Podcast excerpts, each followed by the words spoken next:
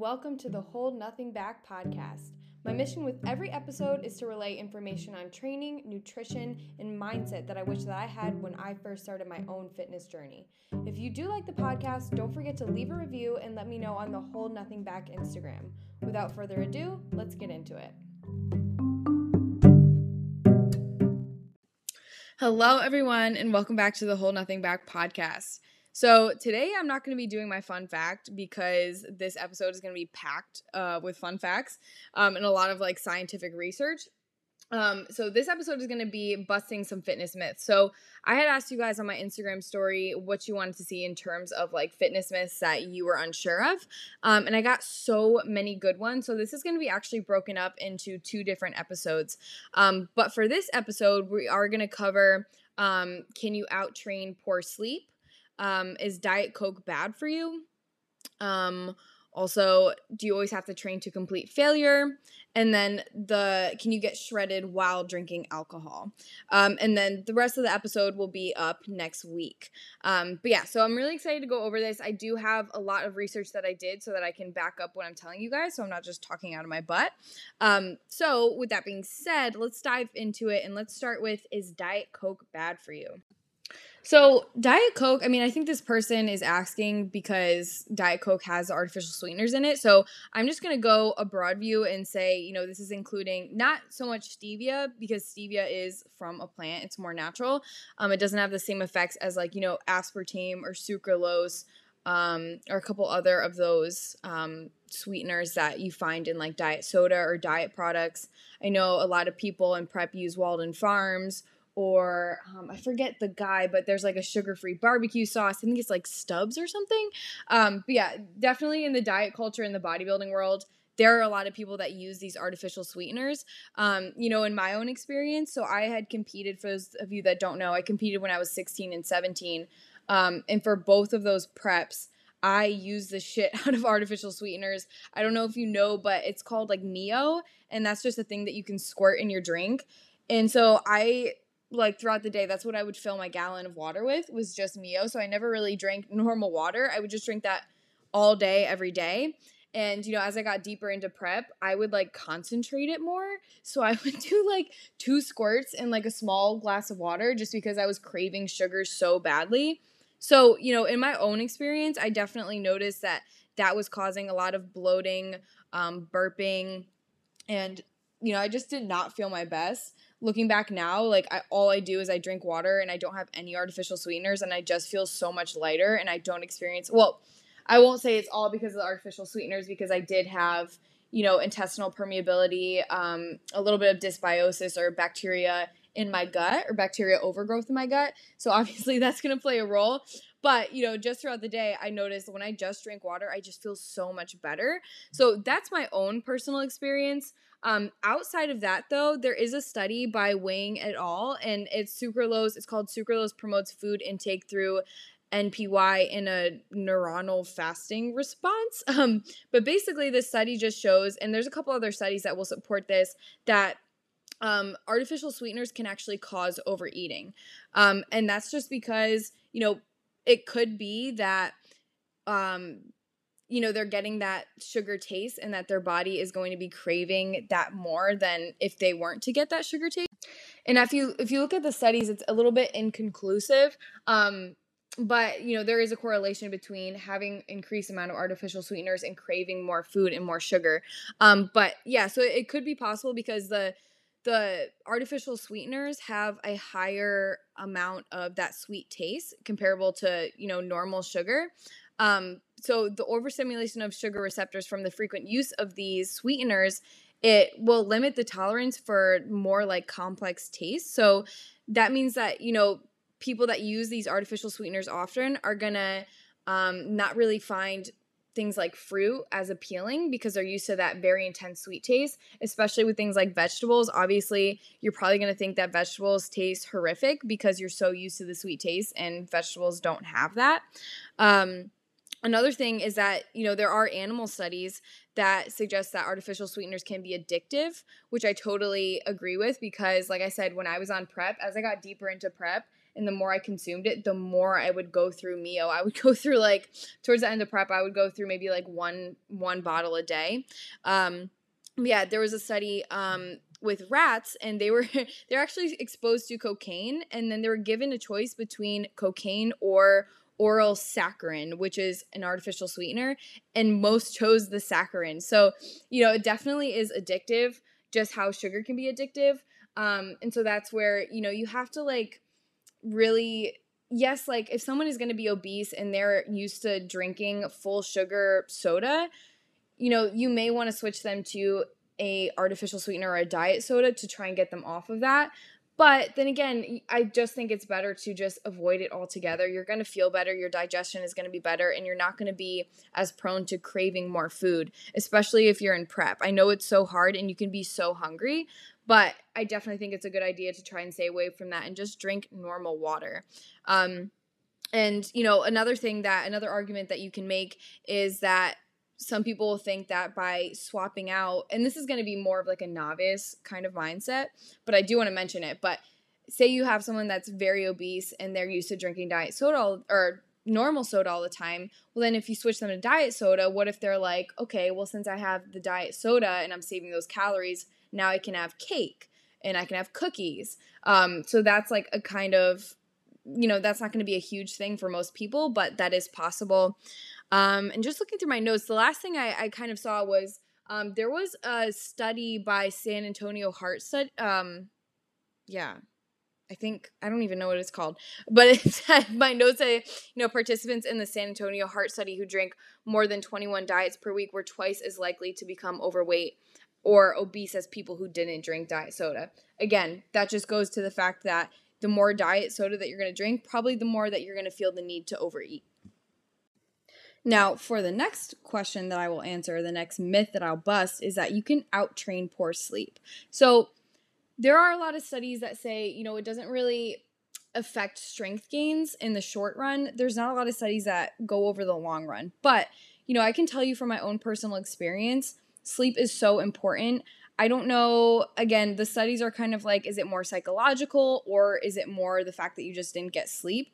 To me, I don't think it's, I think it's a combination of both. I mean, I know when I don't get sleep, I'm like, damn it, like I didn't get enough sleep last night. My workout's gonna suck. But I also know that I'm definitely more lethargic. Um, there was also a study showing that, um, and again, this was this was actually a meta analysis, so it wasn't like just one study, but it kind of just showed that um, people who sleep better lose significantly more fat mass. Now, my reasoning behind this, and I've talked about this before, I have a whole episode on sleep, but that's just, you know, with our, our stress, our body doesn't differentiate between the different stressors that we have. So we have this one stress bucket, and not getting enough sleep is going to add to that stress.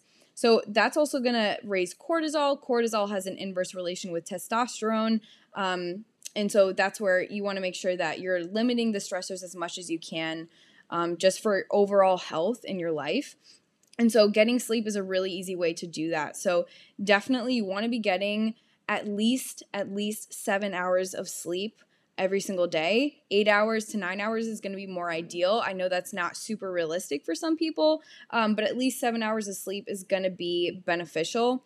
Um, also, you have to remember that growth hormone is a hormone that is going to repair tissues. Um, so if you're not sleeping at night, you're not going to be able to repair tissue as well. Um, that's because the growth hormone is released through the hypothalamus during deep uh, deep sleep because that's associated with the delta waves that are released from your brain. Um, if you want to have more information of this on this, the Huberman Lab has a really great episode. Um, it's called uh, I think it was like um, testosterone and growth hormone, and he kind of breaks down those two things. But yeah, sleep is going to be very important. Um, also, just giving you um, that you know, a lot of people are so stressed throughout the day. And so the only time they really get into that parasympathetic rest and digest state is through sleep. Um, so, yeah, sleep is very important. Um, I do think in the short term, you know, say like if, you know, for a while I had my new puppy and so I didn't sleep that well for two months because I had to take him out. That's not going to be super detrimental. It's more, I get worried about people who don't sleep, and in the long run, that's going to really build up, and you're going to have more risk for disease because, again, that's going to raise the cortisol. You're not getting into that restful state. Um, so I know that that was kind of like a quick answer, but just people get your sleep. It's one of the easiest things that you can do. Um, make sure that you're shutting your phone off right before you or before you go to bed like 30 minutes to an hour before you go to bed. Make sure that you're trying to fall asleep close to sunset. You're waking up close to sunrise and you should be totally fine. That's one of the things that you definitely want to put in place you know with my clients. That's one of the things that we address first. Um, before i give them any like advanced macro manipulations or any advanced training techniques is like what is your sleep at let's fix that let's fix that first build that foundation and then we can go into more advanced um, methods all right so the next one is going to be you always have to train to complete failure um, there are definitely two camps to this. Um, some people are very passionate about it. A lot of these people believe that those last few reps before failing are the most important. But actually, with my own anecdotes, which I'll get to in a second, and with a lot of the research, it does not support that. Um, many studies actually support that stopping two to three reps shy of failure will get you just as many gains. Um, and there is a study, it's skeletal muscle fiber adaptations following resistance training using repetition maximums or relative intensity by Carroll et al. by um, in 2019.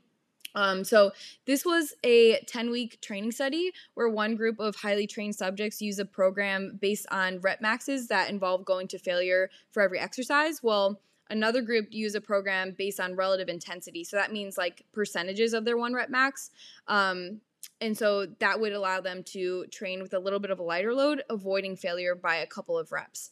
Um, and so they measured uh, fiber hypertrophy and the whole muscle hypertrophy, and they found that it favored the relative intensity group. Um, so that it actually favored the muscle group, favored, geez, the muscle growth favored the avoiding the training to absolute failure rather than training to failure. Um, and these results, so this does contrast some literature um, that I had read prior to this, but I think it's worth noting because the other literature says that there is no difference, but this actually shows a very small favor in terms of stopping short of failure. So that right there, I think, says a lot in itself. Um, and yeah, so like I said, a lot of the studies do support that you don't have to go to complete failure. And in my own training, I have noticed that once I stopped taking every single set to failure, I noticed so much progress um, because I wasn't injured all the time. I did have a ton of injuries. I used to be one of those that was like, if my eyeballs aren't popping out of my head doing leg press, then I'm not going hard enough. Um, but the only the only caveat here is you know, if you are someone who doesn't really understand what failure truly is, you don't really understand how to push yourself, that's where I would just tell clients, like, hey, let's take this to failure. Again, they're not, they're probably not going to go to complete failure, and they're probably, their failure in their mind is going to be stopping short like one to two reps. And so that's where you know that may be beneficial to tell a client that but you know just keep in mind there are cons of going to failure it's going to have a higher risk of injury. You're going to take a larger hit to your central nervous system. It's also going to take longer to recover. But then the only pro there is again that some people they just don't understand the failure, um, the whole concept between taking it to actual failure. So I would say if you're someone that really does love to push yourself, because I know that pushing yourself that hard can be fun sometimes, especially if you're a crazy person like me who enjoys that pain. Um, I would say maybe on your last set of each exercise, you can try and really push yourself, but just don't go too far um, into that realm because again, you know, form is probably going to break down, and this is something that I do myself. Is I will take sets to absolute failure but not to the point where I'm starting to, you know, maybe on the leg press, maybe my back is starting to come up off the pad or I'm starting to, my knees are starting to cave in. That's really going to put you at risk for injury and it's just not worth it at that point. So I would say just kind of use this what the information I'm giving you to your own discretion. If you are more advanced, you're probably going to be able to manipulate training better and to implement some of these techniques a bit better. Um, but if you're a beginner, I would just say really try and push yourself because intensity is very important. Intensity meaning how hard you're actually training and the effort that you're actually putting in. Um, you know, intensity is going to be even more important than doing a lot of volume. So I would rather have someone do three sets going really hard pushing themselves than four sets, um, kind of like half assing the workout. Um, so definitely keep that in mind and kind of just, like I said, use this to your own discretion. So the final myth that I will bust for you guys today is being able to get shredded while drinking alcohol. So there's a couple things that I want to cover first before I go into the study that I looked at, um, or a couple of studies that I had looked at. So the first thing is that everyone's going to be different. Everyone's genetics are going to be different. There are some people, actually, the person that asked this question, I know who it is, and they argue that you know some people are able to drink all the time and they still have a six pack. Well, first of all, if you're looking at people through Instagram, it's all a highlight reel, so you don't actually know if like what steroids they're taking, what drugs they're taking, and if they are drinking as much as it looks like they're drinking.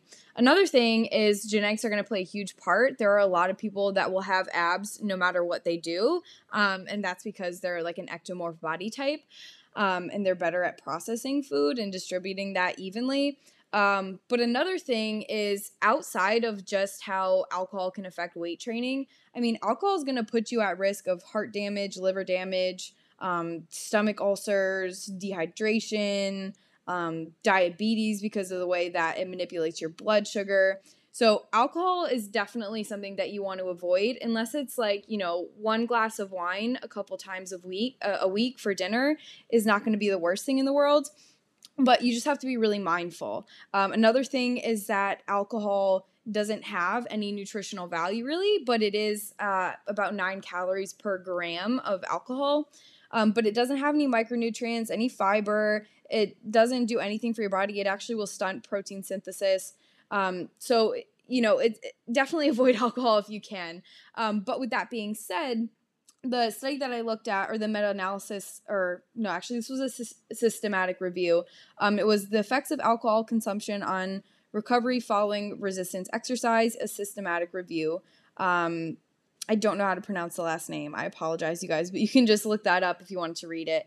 Um, well, first of all, so a systematic review is just a review of a question that uses systematic and reproducible methods to identify, select, and kind of look through all of the relevant research and then to collect an analysis from that data and from those several, several different studies. So this is kind of pulling data from a bunch of different studies and then they're kind of analyzing it for you in this paper that I had read. Um, so basically, again, you can read this if you want to, but the outcome was that they found that lower doses of alcohol, so less than 0.5 grams per kilogram, doesn't seem to meaning, meaningfully impair recovery from resistance exercise, but it does suggest that higher doses, greater than one gram per kilogram, will affect this. Um, and the likelihood of impaired recovery seems to be increased if you're a male rather than a female. Um, if you're trying to recover from um, strenuous exercise and your alcohol dose is higher than what I had just mentioned. Um, they also say that you know regular ingestion of, al- of high alcohol doses is a bad idea for recovering performance, as alcohol has unfavorable effects on muscle protein synthesis, sleep quality, and hormones.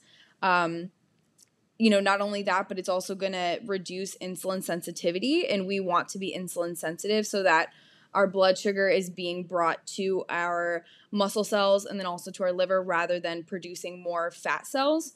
Um, it'll also raise estrogen, which can cause gynecomastia, which is the increase of breast tissue in males. Um, and also, you know, the phytoestrogens from alcohol will also increase the breast tissue. Um, so, overall, you know, you're not going to be recovering as well from your training if you're ingesting the alcohol. Um, you're also not going to be sleeping as well. And that's where I had just mentioned previously, you know, you need to be sleeping well in order to, one, lower the cortisol, um, make sure testosterone is high, and then to get those delta waves that are going to release the growth hormone so that you're repairing tissues. Um, so, and another thing is, is, you know, you do alcohol as calories. So, and like I said, they're, they don't have any micronutrients in them. They're not benefiting you in any way. They're doing more harm than good. Um, so yeah, so right there, definitely want to avoid alcohol unless you're bulking. You know, you can maybe go out with friends like one time a month. That's pretty much something that I do. Um, but if you're dieting, definitely you want to stay away from the alcohol for sure. Um, all right, guys. So that's pretty much everything I have for you for this episode. So the next episode, like I said, we'll go over part two of the myths that you guys have given me. So that'll be um, you need to be sore for a workout to be for it to be effective. Um, the less fat or the less you eat, the faster you'll lose weight. Um, macros matter more than quality of food. uh, carbs are unhealthy, and you can get rid of hip dips. So, those will be the topics that I cover in the next episode. I definitely had a lot of fun recording this and doing the research for this. Um, and if you did like this episode, make sure to leave a review and then also make sure to leave your Instagram handle because I will be picking a winner for a free month of coaching once I reach 50 reviews. So, if you want to be added into that raffle, definitely leave a comment. Um, and yeah, that's that's it for today. So I will talk to you guys soon. Thank you so much for listening.